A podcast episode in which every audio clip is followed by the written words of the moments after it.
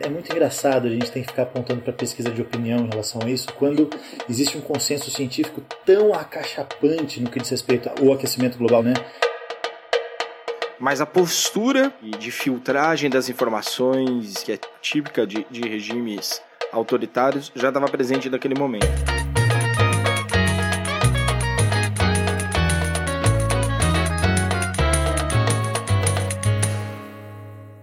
Bom dia, boa tarde ou boa noite para você que sintoniza a Rádio Figas. Seja bem-vindo a mais um episódio de Cartas na Mesa. Eu sou o Richard Sanches e estou aqui com o nosso editor de dados, Laércio Pires. Como que tá, Laércio? Tudo bem, Richard?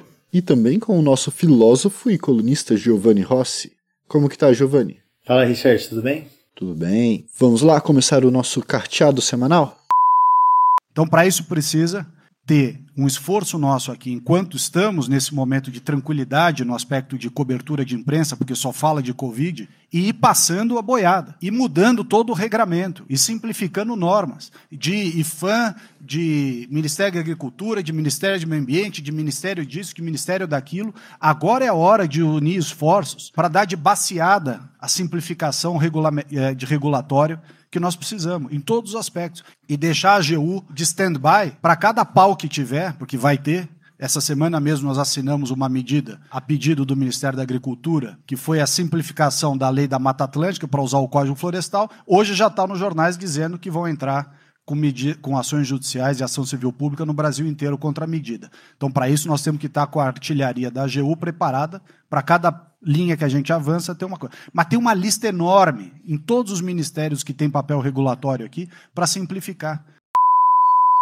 É isso aí. O tema do nosso carteado essa semana será meio ambiente entre a ciência e a política. E esse aí que você acabou de ouvir foi o ministro Ricardo Salles durante aquela famosa reunião ministerial de porta de boteco, ou de porta de delegacia, do dia 22 de abril de 2020. Muita gente ficou alarmada com a fala do ministro do Meio Ambiente, que sugeria aproveitar o foco da imprensa e da sociedade na pandemia para passar medidas de flexibilização da legislação ambiental.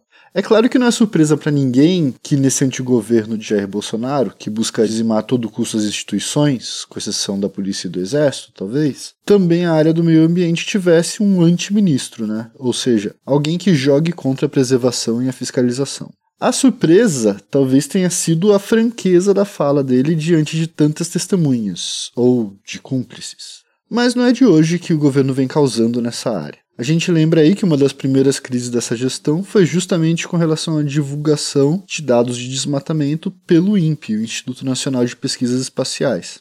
Na ocasião, inclusive, o então diretor do INPE, o Ricardo Galvão, foi demitido.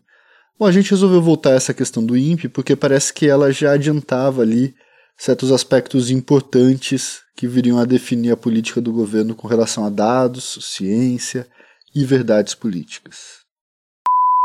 A questão ambiental entrou no foco das críticas ao governo pelo menos um mês antes, quando começou a crise com o INPE. O presidente da República chamou os dados de mentirosos, acusou o diretor do INPE de estar a serviço de uma ONG. É, e eram dados que indicavam já uma alta do desmatamento. E esse essas críticas ao governo talvez tenham atingido o seu ápice com as queimadas, mas elas começaram antes. E somente nesse final de semana, o governo veio a público, anunciou coletiva entre os ministros para anunciar uma força-tarefa de combate a esses problemas. Por que se demorou tanto tempo para agir? Bom, é, uma questão importante ser colocada é, diz respeito aos dados propriamente dito. O que nunca se negou que há um aumento de desmatamento, vindo de 2012 até agora, com aceleração depois de 2015. Essa é uma discussão, é, basta ver os números, aí você tem monitoramentos do DETER, tem do Amazon, enfim, tem várias origens. É, e não se negou isso, que há uma, um contínuo... O presidente aumento. falou em mentirosos, Não, não, né? eu, vou, eu vou esclarecer. Não se negou o aumento do desmatamento. Agora, os percentuais alardeados no mês de junho, quer dizer, no mês de julho, referente a dados de junho de 2019, Primeiro se divulgou um percentual de 88%, depois, dois ou três dias depois, um percentual de 278%, e foi esse percentual é, colocado de maneira peremptória que foi criticado. Então, esse é um problema é, de interpretação do próprio fundamento, do fundamento da informação. Segundo lugar, nós olhamos todos os alertas que foram imputados ao mês de junho é, de 2019, são 3.500 alertas em desmatamento. Os 500 maiores alertas, que se referem, salvo engano, a 56% das áreas, eles foram escrutinados foram olhados e havia uma série de inconsistências nos dados especificamente dos alertas. Isso significa que foi um esforço para dizer que não há desmatamento? De maneira nenhuma. Tampouco para dizer que não está havendo de maneira continuada o aumento do desmatamento. Mas simplesmente para mostrar que os percentuais alardeados, seja de 88, 84, 278, os percentuais da forma como foram divulgados não encontram respaldo fático. Só isso. Ouvimos aí outra fala do ministro do Meio Ambiente, agora em entrevista ao programa Roda Viva da TV Cultura, no ano passado, em agosto de 2019, logo depois do entrevero do INPE. Lécio, você que está preparando para a gente aí um artigo sobre a relação conflituosa, digamos assim, do bolsonarismo com dados objetivos, o INPE, creio eu, foi o primeiro ou dos primeiros casos de contestação né, por parte desse governo de informações sérias divulgadas por um órgão sério. Eu queria então que você falasse um pouco para a gente sobre o caso do INPE, mas também sobre como esse governo tem tratado a divulgação de dados de forma geral.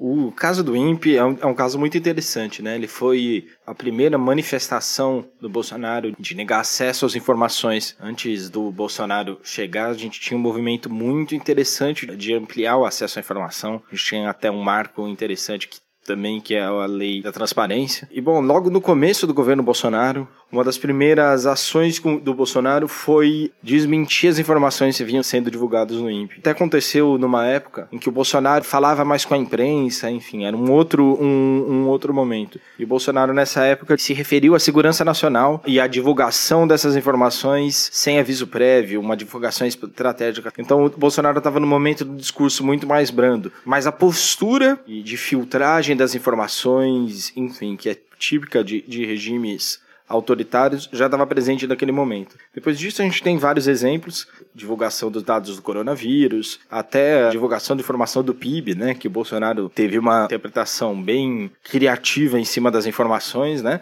Mas a proposta de mediar essas informações que o bolsonarismo tem, ela é bem sintomática de alguém que quer uh, criar uma própria verdade, uma própria maneira de, de construir o que é a realidade para eles, para aquilo que ele chama de meu povo. Enfim, isso aí acaba acaba tendo consequências uh, para a sociedade que elas são silenciosas no primeiro momento, mas eu acho que essa ação do Bolsonaro não, não é isolada e ela visa carcomer essas bases do que é a sociedade aberta. No longo prazo, a gente pode ter essas fundações seriamente uhum. agredidas e ter um trabalho uhum. grande de refundar isso, né? Uhum.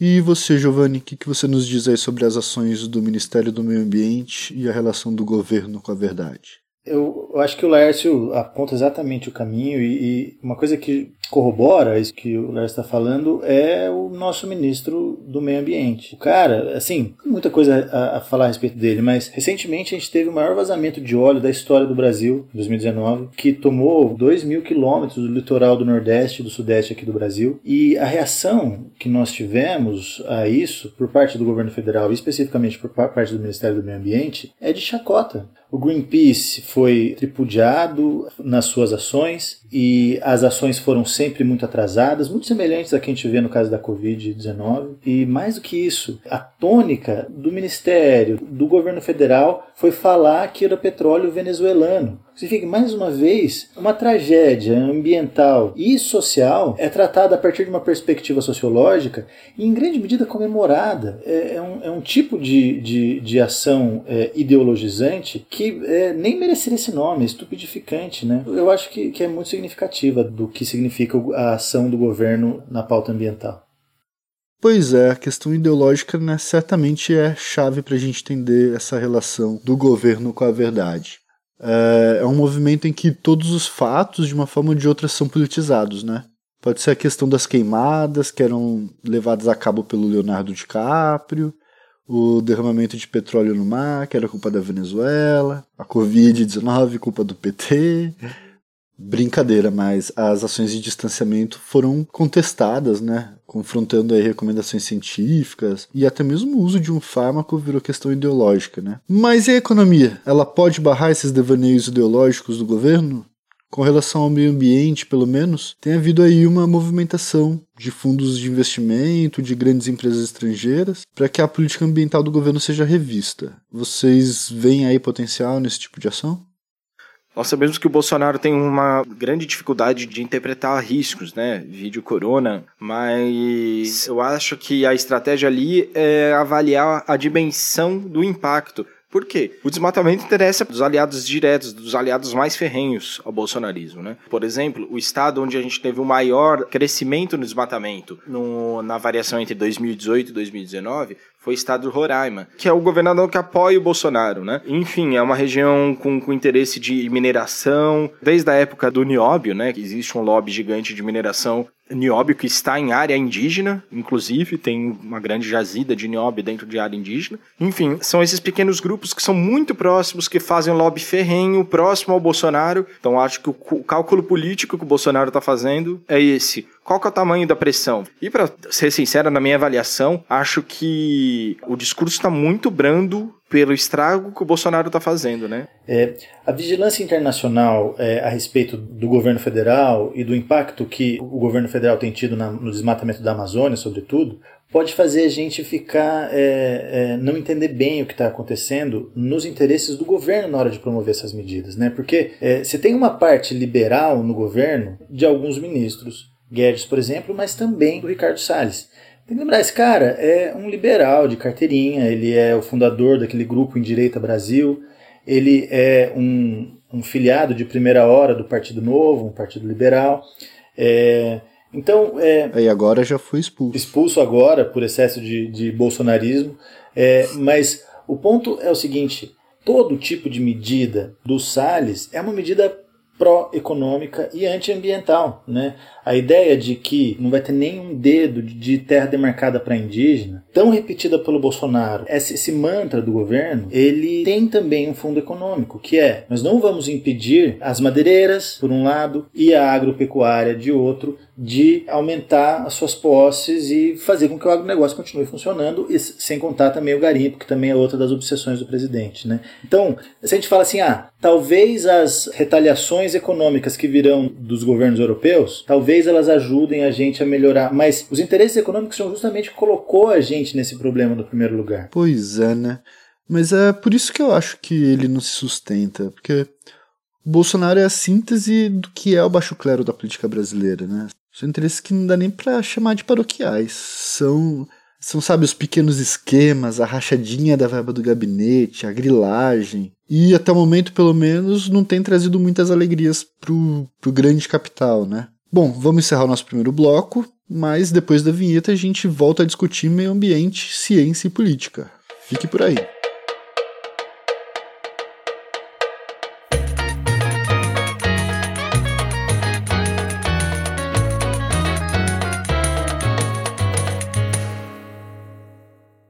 Começando agora nosso segundo bloco e seguimos aqui a nossa conversa sobre meio ambiente. Giovanni, tendo em vista a urgência do tema ambiental, a gente tem visto muito pouca gente, né, tanto a direita quanto a esquerda no Brasil, falando sobre o meio ambiente, né? O que, que você acha?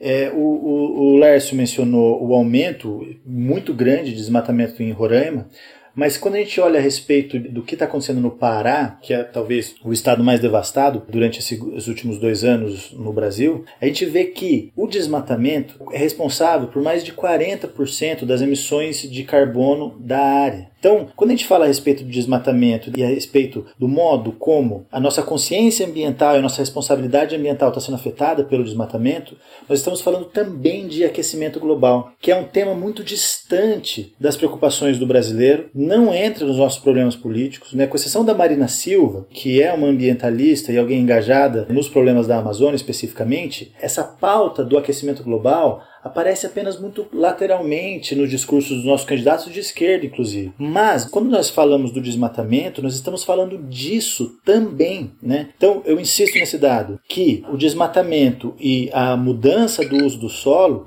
é responsável por mais de 40% das nossas emissões de carbono, mais do que combustíveis fósseis, por exemplo. Nós estamos falando a respeito da maneira como nós lidamos com os povos indígenas, da maneira uhum. como nós lidamos com as nossas matas, mas estamos falando também a respeito do futuro da humanidade, porque uhum. talvez nenhum assunto seja tão grave para as próximas gerações quanto a maneira como nós, humanos, estamos mudando o clima do planeta. É engraçado como isso diz todo que nós vemos na Europa, por exemplo. Na Europa, hoje, a principal associação de produtores de petróleo anunciou agora no, no meio da pandemia que tem um programa de mudança de matriz energética de 20 anos para reduzir a níveis baixíssimos a emissão de carbono. Enfim, é uma preocupação da própria indústria, uma associação patronal da União Europeia, e, enfim, já tem uma iniciativa de contrapor uma visão que a própria indústria impôs, né? Mas talvez, talvez isso tenha a ver também com, com a proporção das nossas emissões de, de carbono desde os anos 90 para cá, né? É claro que a parte que cabe à energia, né, e a queima de, de combustíveis fósseis, tanto de carros quanto de aviões no Brasil, está aumentando bastante ao longo dos últimos 30 anos, né? Ainda assim isso, não, isso chega a 20% no máximo das nossas emissões. Né?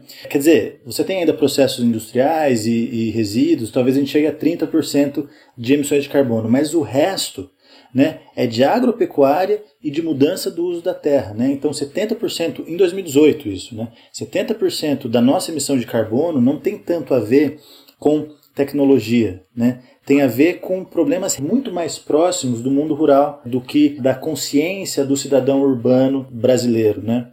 Pois é, é, a questão da mudança climática tem recebido mais atenção no primeiro mundo, parece, né? ou nos países do, do centro do capitalismo. Mas mesmo lá parece ser uma questão um pouco geracional, na minha opinião. Acho que mesmo lá fora, os progressistas, pelo menos aqueles que não estão nos partidos verdes, estão começando só agora a se abrir para esse debate e meio que impulsionados pelo eleitorado mais jovem, né? Por outro lado, com essa onda conservadora que tem chegado aí às baías do mundo todo, o negacionismo climático e o ceticismo com relação à ciência também têm avançado bastante, né, Giovanni? Como que você enxerga esse movimento tanto no Brasil como lá fora? É difícil saber o que significa o negacionismo climático no Brasil, né? É porque, como a gente tem insistido, isso não é uma pauta tão quente no Brasil. Segundo o Datafolha, né, de 2010 isso, 90% das pessoas no Brasil acham que o aquecimento é real e 75% dos brasileiros acham que o homem é a causa disso, né? E, e, assim, é, é, muito engraçado a gente tem que ficar apontando para pesquisa de opinião em relação a isso, quando existe um consenso científico tão acachapante no que diz respeito a isso. Né? É, antigamente se falava em 97% dos especialistas acham que o aquecimento global existe e é causado pelo homem. Hoje, passa de 99% dos estudos publicados a, o consenso em relação a isso. Mas o fato é que, nos Estados Unidos, em 2014, 25% dos americanos achavam que isso era invenção, num, num certo sentido de, de, teorias conspiratórias. Né? Isso significa que a gente está numa situação de negacionismo no sentido mais extremo. A gente tem a realidade batendo a porta, com evidências científicas alarmantes a respeito de, do que vai acontecer com a gente em breve, em 2040, a gente vai ter consequências muito graves, a ponto de pessoas como Donald Trump e Steve Bannon e boa parte do establishment republicano, ou seja, da direita dos Estados Unidos, usarem isso para ganhar voto. Falar para a sensibilidade dessas pessoas que negam dados científicos para capitalizar voto. Né? Se eles acreditam ou não nisso, eu não sei. Eu acho que não. Laércio, tomando esse número aí que o Giovanni comentou de, de que 99% da produção científica atesta o aquecimento global como produto das ações humanas. Como que essas teorias negacionistas são tão disseminadas?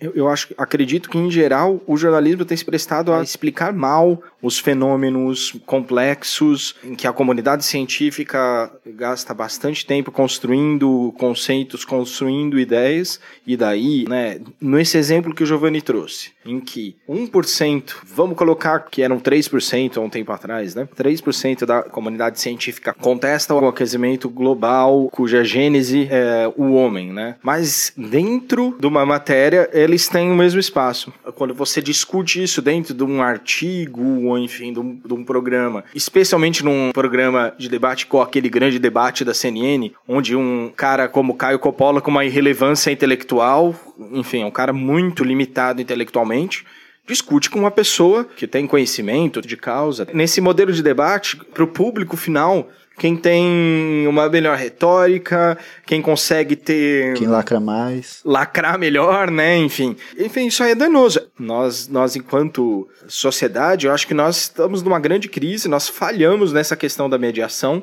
né? De, de arrumar mecanismos para essa mediação uh, não só científica, mas para mediação do, do, conhecimento, da construção do conhecimento. E, e, um exemplo disso, por exemplo, é o coronavírus. O coronavírus tem uma, teve uma descrença em algum momento, até grande, sobre o real impacto disso, e isso teve impacto em, em vidas, né? Um outro exemplo disso é o movimento anti-vacina. E o que é desesperador é que o impacto disso, né, igual num artigo que eu escrevi para a revista Figas, as pessoas não têm a sensibilidade que uma pequena ação tem um impacto coletivo muito grande e acabam desdenhando daquela sua ação política, né? Mas aquilo lá tem impacto muito grande e tem impacto em vidas.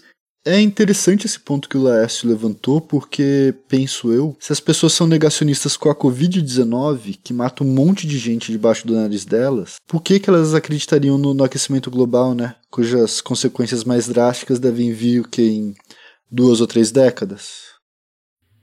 É, pois é. Agora, são, são fenômenos que é, é muito interessante ver como eles são aparentados na nossa realidade social e política, né? Esses fenômenos da antivacina, do aquecimento global, do terraplanismo, do Covid, né? Quer dizer, você tem uh, uma certa ignorância pairando em torno desses temas e todas elas associadas a uma certa recusa de aceitar o discurso científico, né? Mas é que eu acho que no caso da mudança climática, diferentemente dos outros casos, que me, eu fico um pouco mais perplexo a respeito de quais são as causas que levam as pessoas a negarem as evidências científicas, e eu acho que elas são causas mais, é, por assim dizer, psicológicas, né? não de psicologias individuais, mas de uma certa psicologia de massa. Né? No caso do aquecimento global, a gente tem uma diferença muito específica. Não se trata só de uma crença do eleitorado, mas se trata de um certo esforço econômico ativo para que as pessoas pensem dessa maneira. Né? E assim, a gente tem dados relevantes a respeito do que significa o lobby de madeireiras e da indústria petrolífera nos Estados Unidos na ação de produzir um certo discurso que nega ativamente a mudança climática. Né? Por outro lado, tem também o Donald Trump dizendo que é, todo o discurso a respeito da mudança climática foi produzida pela China para criar uma situação em que os Estados Unidos sejam menos competitivos do ponto de vista econômico. E é isso, exatamente, isso é uma, uma das coisas que ele disse em 2019 para sair do Acordo de Paris. Só que Existe, existem é, interesses muito profundos em relação a isso, porque uma das grandes marcas da, do ataque à mudança climática é justamente a mudança da matriz energética. A gente precisa abandonar o petróleo e precisa passar para energias limpas como o Tesla, ou como energia solar ou eólica. Tem gente que tem interesse em manter a, a matriz energética e eles investem pesadamente nisso. E tanto Bannon quanto Olavo de Carvalho replicam esse discurso, né, Giovanni?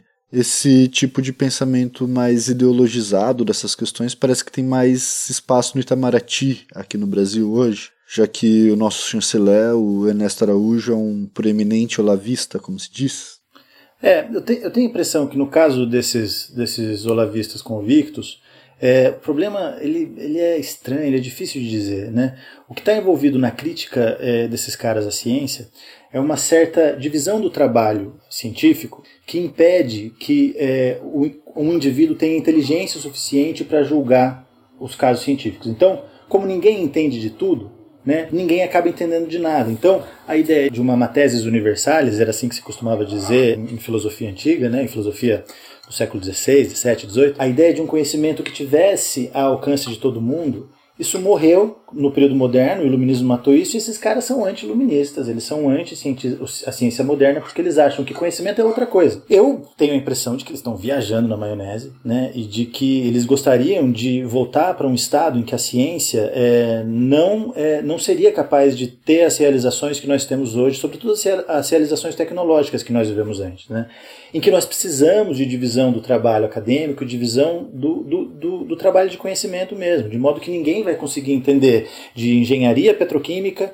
de, é, de, das teses do Popper a respeito da falsificação na ciência, da, da, de cálculo, é, de, sei lá, de topologia matemática e ao mesmo tempo conseguir discutir questões ideológicas. Que esse, esse é o modelo do intelectual do tipo Fausto que o Olavo de Carvalho gostaria de ver vivo de novo. Né?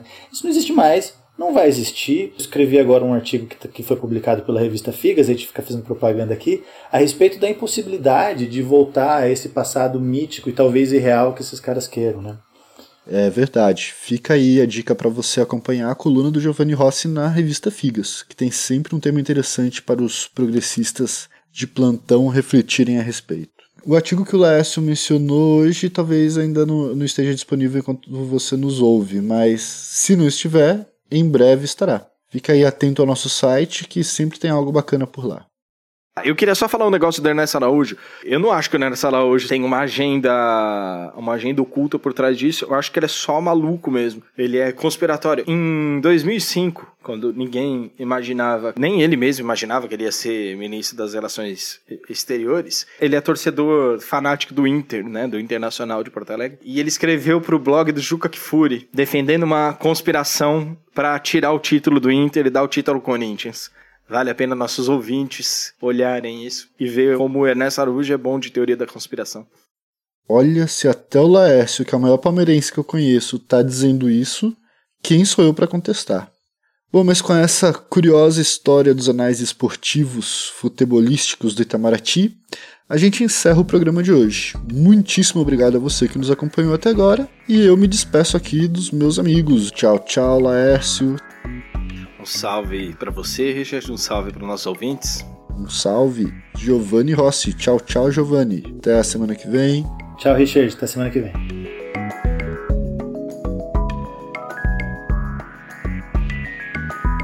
Cartas na Mesa é uma produção da revista Figas. Não deixe de acessar nosso site para conferir todo o conteúdo que a gente produz. Se você gostou desse episódio, siga-nos no seu agregador favorito e deixe lá sua avaliação. Ela vale muito pra gente. Cartas na Mesa tem produção de Leandro Melito e Bernardo dos Santos, que é também quem faz a nossa mixagem e quem compôs e executa a nossa trilha principal, junto com Breton Escodelé. Eu fico por aqui e espero vocês na próxima semana. Até lá!